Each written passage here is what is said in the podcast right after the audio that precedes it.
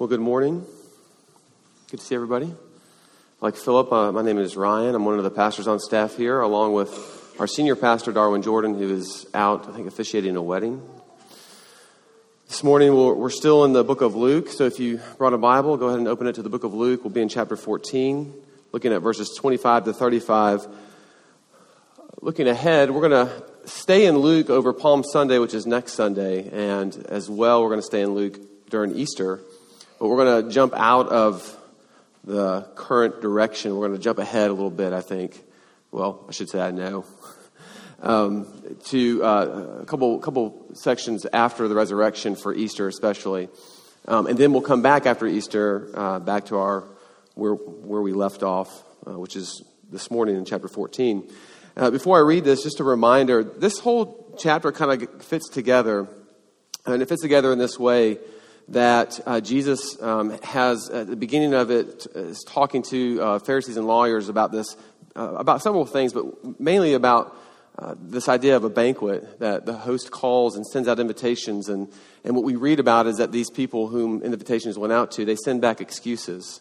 And there's a sense so that Jesus is sort of honing in on this particular people group.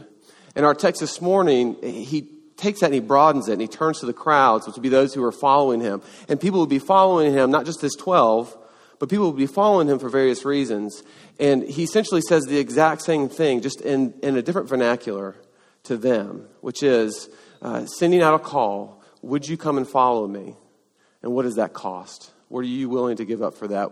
What, what is keeping you from this? He's, and, and, and it's really something that as we move out of this chapter, but over the next couple chapters, Jesus is going to the cross and he's getting pretty serious about what it means to follow him, but more importantly, what he has come to do. Uh, that there's no more casual followers of him anymore because where he's going is death. And are we aware of that?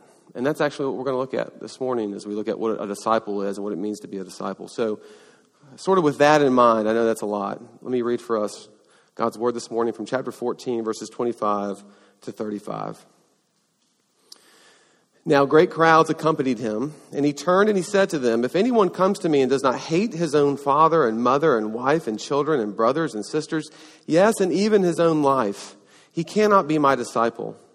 Whoever does not bear his own cross and come after me cannot be my disciple. For which of you, desiring to build a tower, does not first sit down and count the cost, whether he has enough to complete it? Otherwise, when he has laid a foundation and is not able to finish, all who see it begin to mock him, saying, This man began, began to build and was not able to finish. what king, going out to encounter another king in war, will not sit down first and deliberate whether he is able with 10,000 to meet him who comes against him with 20,000? And if not, while the other is yet a great way off, he sends a delegation and asks for terms of peace. So therefore, any one of you who does not renounce all that he has cannot be my disciple. Salt is good, but if salt has lost its taste, how shall its saltiness be restored?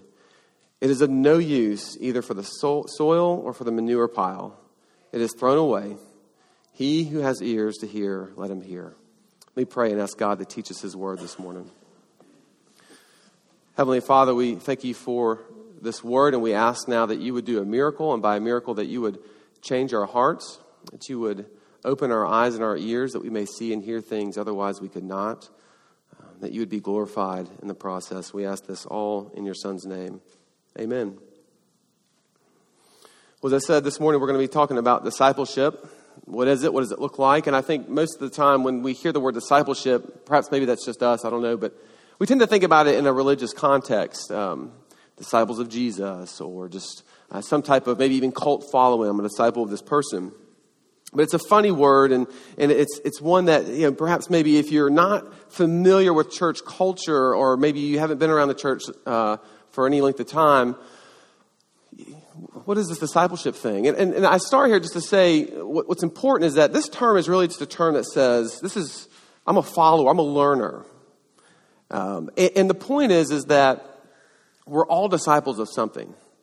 You know, we, discipleship isn't just sort of an option. It's not just for religious people. Everybody is a disciple of something. And so the question we really have to ask ourselves, uh, and not just are we a disciple of Jesus, but what are we a disciple of? Who are we following? And the Christian has to ask that too, obviously. You know, I claim Jesus, but what does my life look like? And that kind of gets to the heart here of what we're going to look at this morning. But who do you follow? Who or what do you want to be? Might be another question to get at that. Where do your loves take you? That's what you're a disciple of.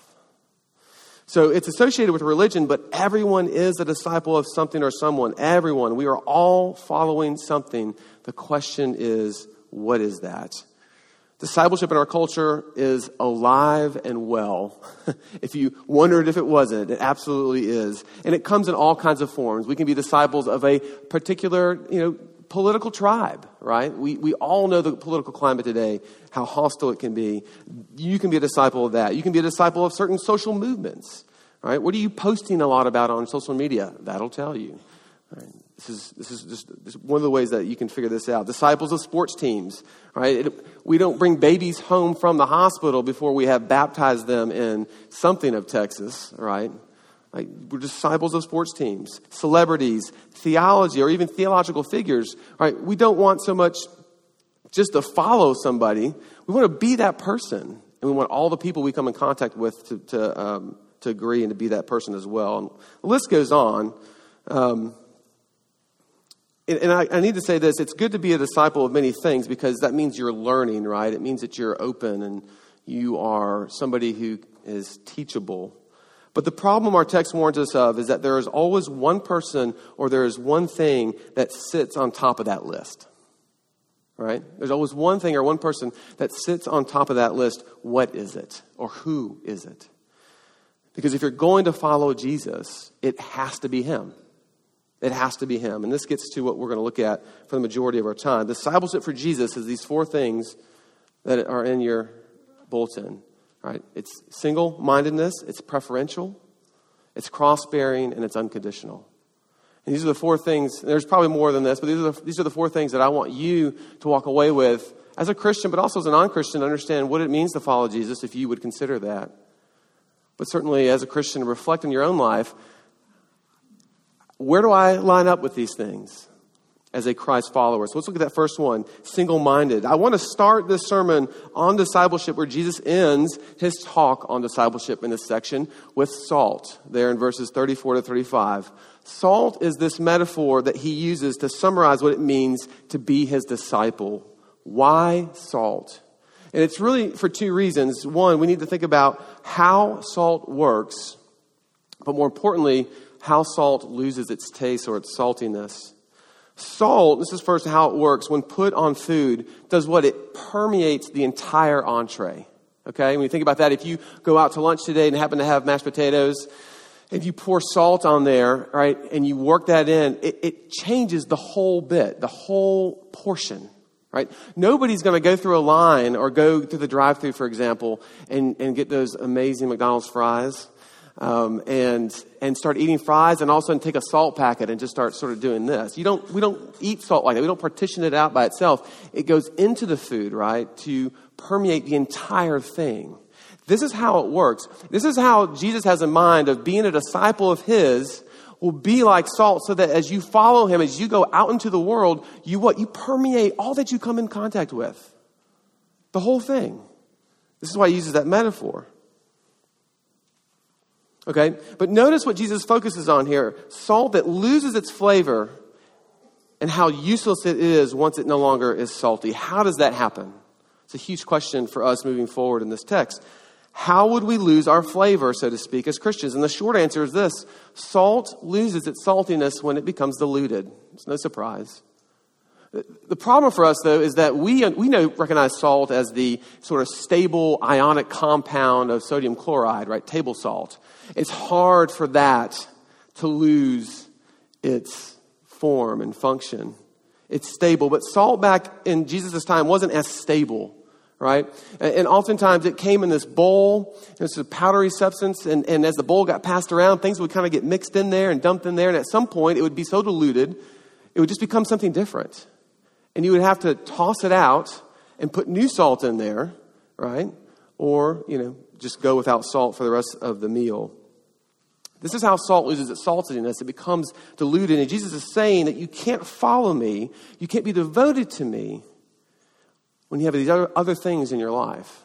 If you're not single minded about coming after me, that's how salt loses its taste. To be my disciple means you must be single minded, you must be committed, you must be loyal, you must come after me and no one else. I must be number one on that list. You want to be little d disciples of all these other things? Great. You want to have interests and hobbies? Great. You want to be a learner? Great. Do that. But there's got to be something that sits at the top of that list. And I'm just telling you right now, if you're going to come after me, this is Jesus speaking, I have to be it. There's no exceptions. No exceptions. Another way to put this is, you shall have no other gods before me. This is the first commandment. Or another way to put this is, no servant can serve what? Two masters. And Luke will talk about this in two chapters from now. So you see where he's building, where he's going. He'll, he'll record these words of Jesus. You cannot have two masters. Either you will hate one and love the other. Interesting language for our text even this morning. This is chapter 16. Back to our current text. To be single minded as a disciple is to have one master, is to have one God. That's what Jesus is saying in summary over this whole entire chapter here. Both with the banquet call, the invite, and also now to the crowds as he changes up the metaphor.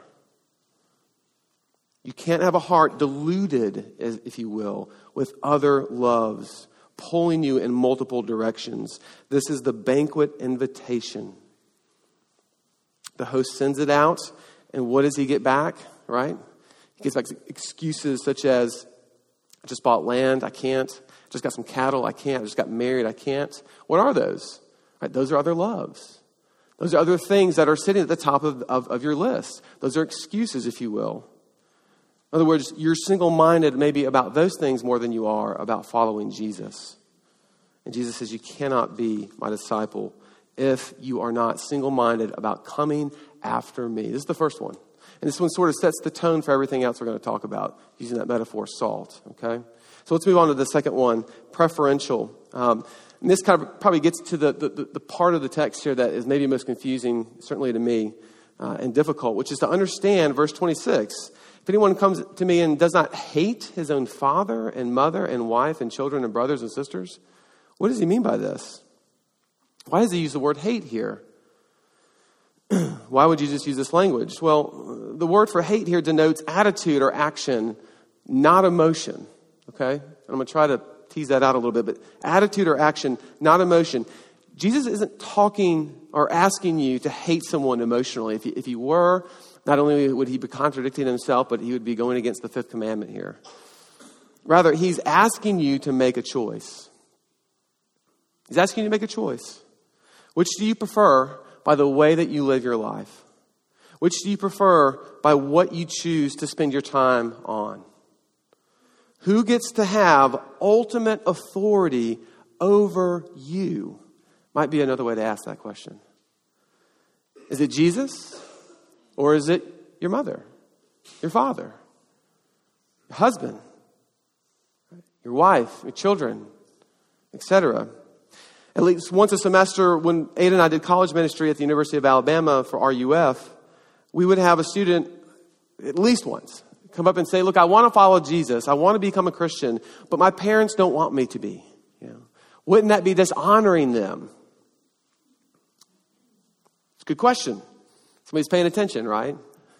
And when we, think about that, obviously, though, when we, we look at what Jesus is saying and, of course, what the student might be saying, the answer is, is no. No. But this is exactly what he is talking about here in verse 26. It's preferential. Right? It's, it's hate by comparison, if you want to use that phrase. We'll look at that later on. But at some point in your life, to choose to follow Jesus is to, in fact, say no to others. And we do that respectfully. But you have to make a decision. And this is what he's getting at. You can't just follow me sort of half in, half out, which is probably what we can assume some of the crowds were doing. I'm just kind of here for along for the ride. If this is this big, you know, military takeover, I just want to be on the right side of history here. Maybe some people like that. And he's saying, no, no, no, no, no. That's not what this is about. But we have to, we have to know that following Jesus says that at some point we have to say no to others. We have to recognize who it is that will have ultimate authority and claims over our life. Is it our parents? Is it our spouse, children, siblings, and so on? This is what he's getting at. But here's what really brings this text into view it's not even yourself who gets preference over Jesus here. And see, this really, you know, being a disciple, being single minded, is preferential love for Him over anything and anyone else, even yourself. This is really, I think, what really smacks our culture in the face today with our sort of hyper individualistic, right? You be you and, and I'll be me and, you know, follow your dreams and, um, you know, all, all, that stuff. Or all that matters is if I'm true to myself, true to me. And, and they really, the answer is no, that's not all that matters. that's called selfishness, right? That's just loving yourself more than anything else. To be Jesus' disciple is to love Him ultimately, even over yourself, even over the things that you want, even over your desires, as we'll see here in a minute. What's to love Him over anything else? Let me try to explain this hate by comparison thing again. Uh, Philip Ryken points out in this commentary uh, how Jacob in Genesis 29, you know, Jacob um, fell in love with Rachel and he went and worked seven years for Rachel and then he got fooled and was given Leah, and he worked seven more years for Rachel. Familiar with that story. If you go to that language, it's the same language. If you look at this text here in verse 29, or chapter 29, verse, um, I think it's uh, somewhere 30. But he says this. He says, Rachel, he says, he says, the, text says that he loved Rachel more than Leah, excuse me. And see, that's the comparison part that I want you to hone in on. And because in the very next verse, it says that Leah was hated. Okay? To hate, in this sense, what Ryken's getting at, is to have preferential affection. Preferential affection. He goes on to say, it is to love one thing more than another, so that if it comes down to a choice, there is no doubt as to which affection we will choose. It's hate by comparison. The same is true for the same way that Jesus is using this word in Luke. It is preferential affection. Thomas Boston says it this way He says, No man can be a true disciple of Christ to whom Christ is not dear, dearer than what is dearest to him in the world. Right? We, we hear that, we say, well, what, what is dearer to anyone than their parents, than their spouse, their siblings? What is dearer to anyone than themselves? Nothing. But Jesus says, to be my disciple, I must be dearer to you than even these. This is preferential. It's hate by comparison. No wonder Jesus uses such strong language, but actually, it's the Bible throughout that uses such strong language because God demands it. He deserves it. He deserves that preferential affection. He deserves to be number one, or else he's not God or something else. Right? Being a disciple is giving preferential love and affection to who you follow over anyone else. As a side note, I feel like I need to throw this in here. This demands further discussion, which I get, when it comes to relationships between parents and children. Right? I feel like I've already sort of thrown some bombs out there for you to discuss at lunch. Let me try to soften that a little bit. how you obey and honor your parents at age 8 is different than how you will obey and honor your parents at 28, at 48, right? So we've got to recognize that there are changes in our relationship to our parents um, at age eight, giving Jesus' preferential love often looks like obeying your parents. Right? At, at 48, preferential love might look like taking care of your parents. Right? So we just Side note, I want to go down that rabbit trail, but let me sort of soften that edge a little bit. It does take wisdom and conversation for us to understand and recognize that God has given us parents, right? And so obviously you follow if I'm supposed to obey God, why am I supposed to ignore my parents? And that's not always the case. And then um, that's situational. And come talk to your pastor about that when he gets back in the town. All right, let's move on. I just wanted to touch on that in case for small groups that came up tonight. I think that's important to look at. That's the second one, preferential affection. This is the hate. It's hate by comparison. We're going to pick that up here in a second, a little bit further. But you got to see that to be Jesus' disciple, right, you, you got to be single minded. There's preferential affection and then now uh, it's cross bearing. This is the second time that Luke has recorded Jesus saying, If anyone should come after me, let him deny himself, take up his cross, and follow me. Uh, back in chapter 9, we, we heard this from Jesus as Luke recorded. Often, though, when we hear this, uh, we, we kind of use this phrase sometimes in our vernacular when it weakens the statement. You might uh, say to yourself, Man, I got stuck in traffic for an hour coming home from work today. Or the, the kids have just been awful. I guess that's just my cross to bear.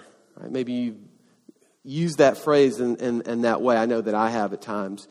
But when we, when we use this expression like this, we are weakening its meaning, and thus what Jesus meant when he said this. Because when people of this day saw a man in the streets carrying a cross, surrounded by Roman soldiers, mind you, they knew that was a one way trip. They knew that that was, and what that meant was a loss of life. The cross is a call to death of life. This is what Jesus means when he says this. To be his disciple to, is to lay down your life, to put it to death, but also to receive the life that Jesus gives you as his disciple. It is suffering as a result of following Jesus. And this looks like two things for us this morning. There, there's the death that, that, you, that you experience, the suffering sort of internally as you become this new person.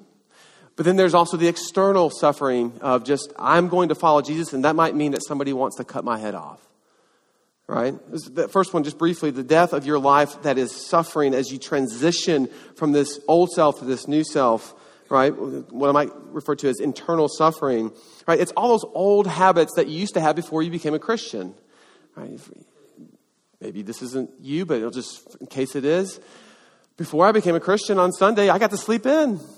I got to watch football till whenever I got tired and went to bed. Um, I got to go meet my friends and go have brunch.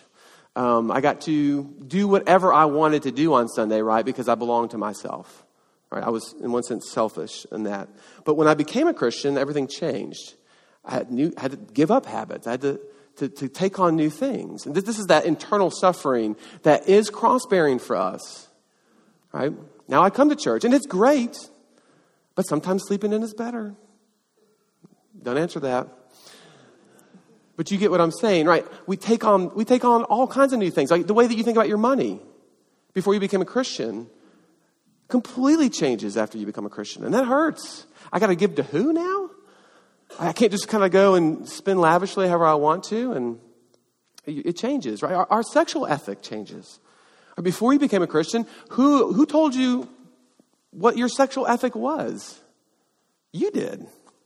Well, not really, but you think you did, right? You sort of got it from osmosis from everybody else. But when you choose to follow Jesus, right, that changes, right? Now, this idea that sex is now only located in the confines of marriage is, is, is, is the way you live your life. And then not only that, marriage is defined by a man and a woman. That changes a lot, especially for people today. Um, and goes on and on and on and on. And, and the point is, is that there is this moment of, of as we trust and accept, there's this internal suffering going on as we break away from this old self and as we come this new self.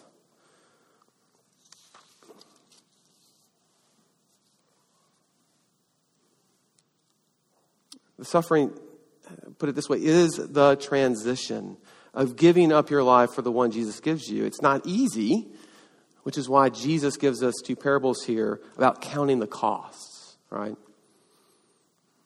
Do you know what you're getting into?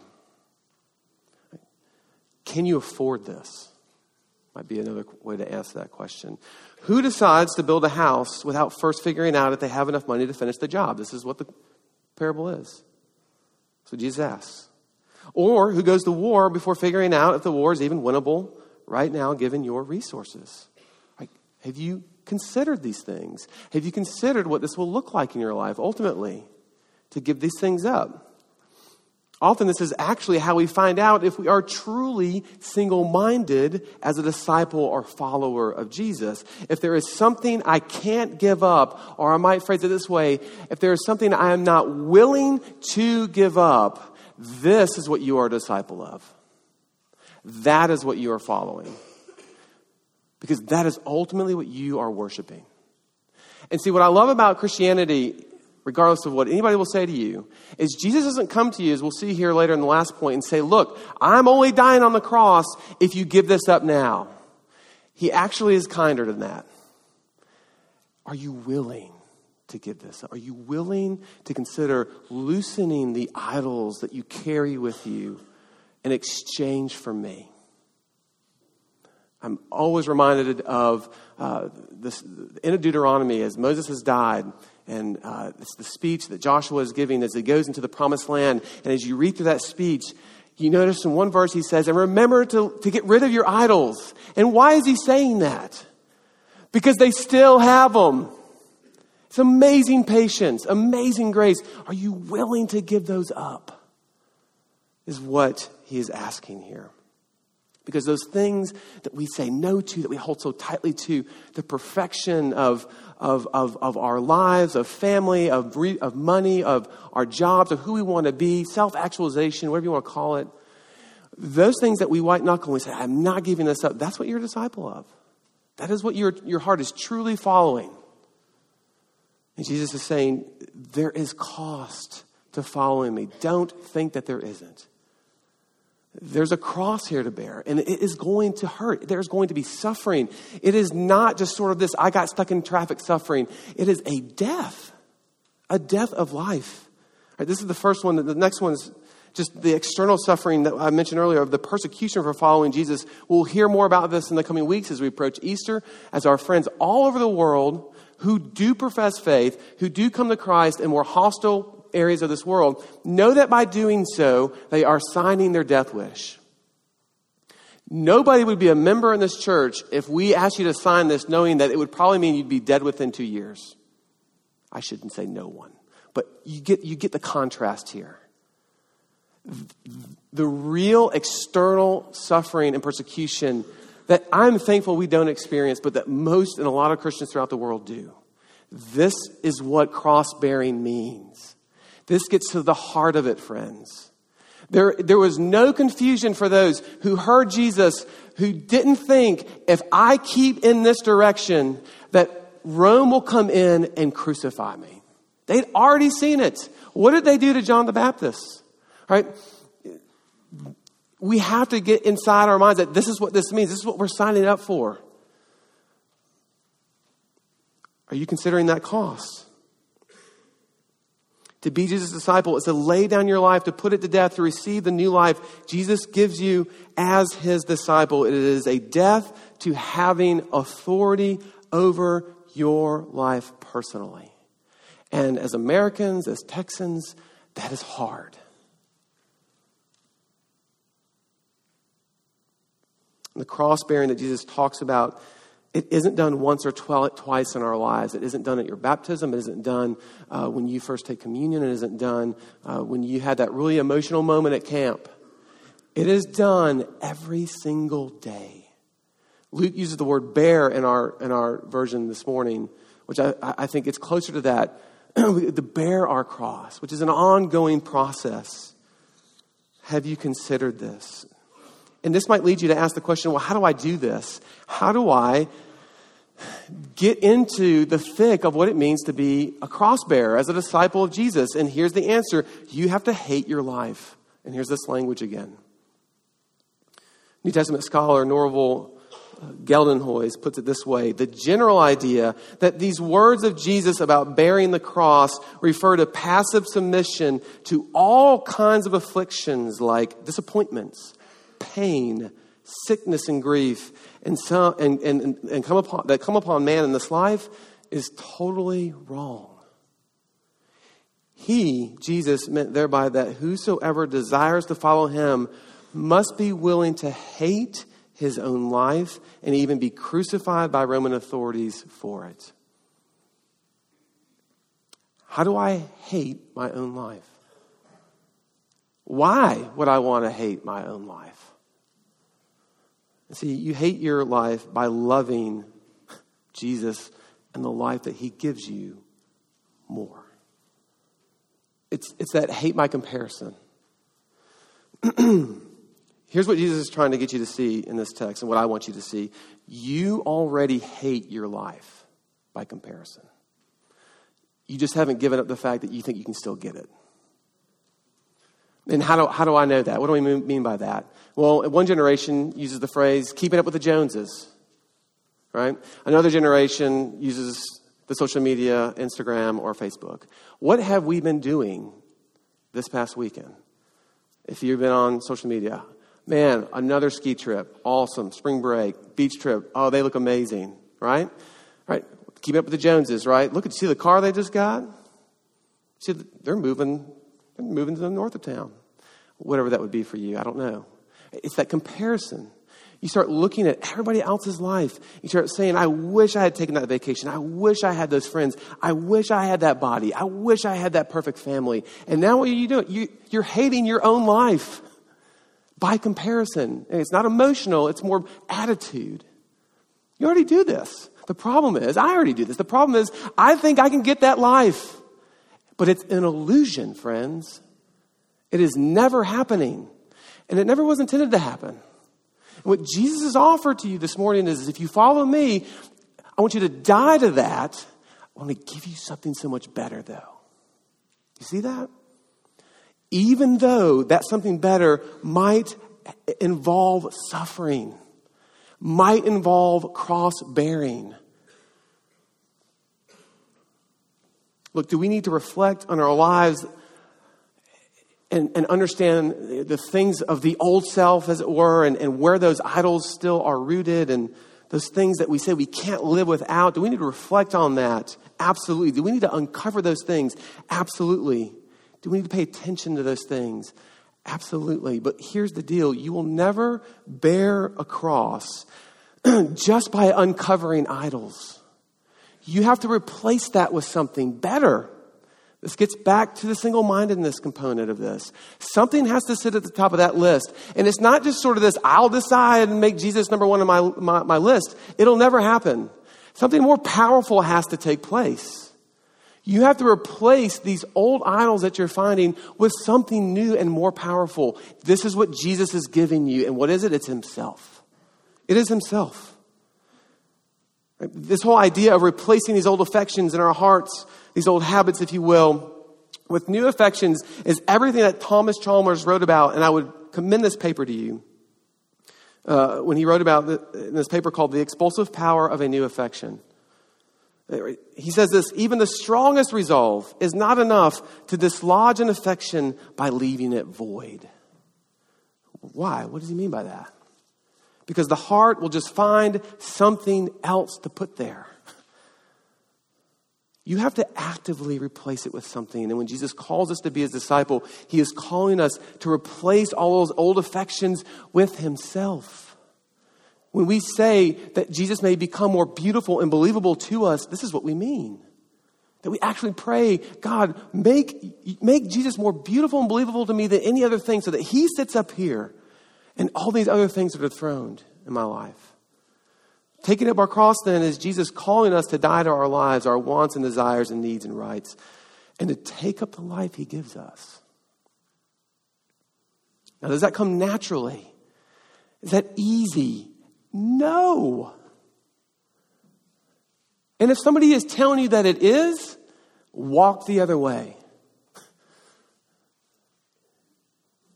But is it good? Absolutely. Absolutely. Is what Jesus is offering you and, and all of its suffering and all of its joy, is it the best and fullest way for you to live life? Absolutely.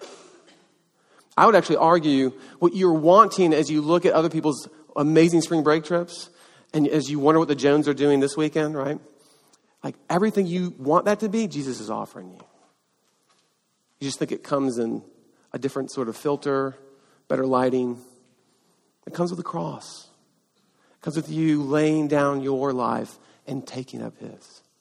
That's what cross bearing is. What should cross bearing, great question for small groups tonight, plug, plug. What should cross bearing look like for you today? I want you to ask that question in your small group. How are you learning to hate your lives? If there's a lot of visitors present, maybe leave that question aside. All right, if we haven't unpacked that, but if, if, if, you know, if you feel like it's appropriate, how are you learning to hate your lives? And remember, it's not an emotional hate, it's a behavioral, it's hate by comparison.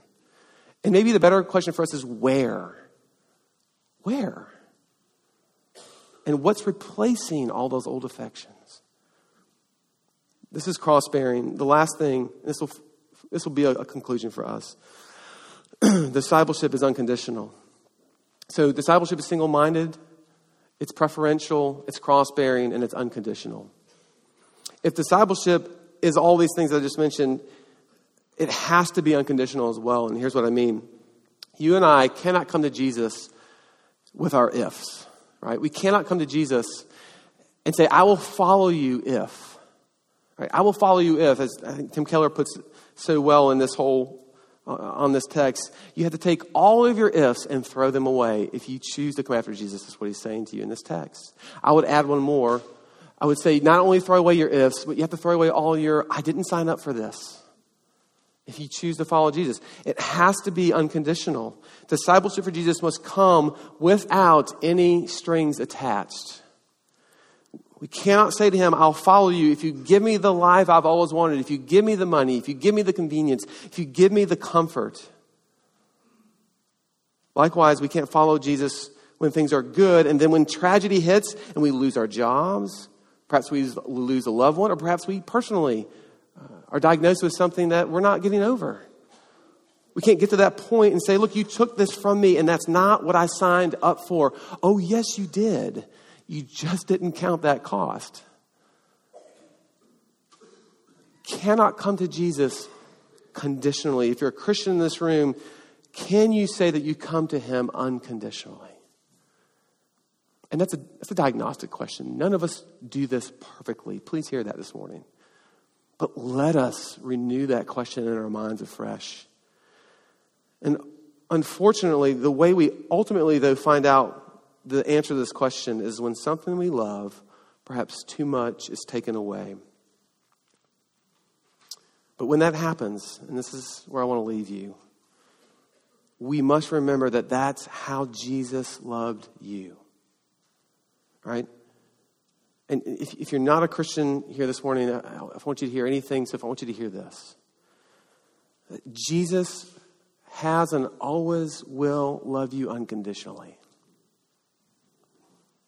That is, when everything was taken away from him, right? When everything was taken away from him, his glory, his rights, his life, that is when he hung until it was truly finished. He did this for you. He never bailed, friends. He never thought about leaving. He never said, I didn't sign up for this. He never said, I'll die for these people if. I'll die for Ryan if he gets his act together.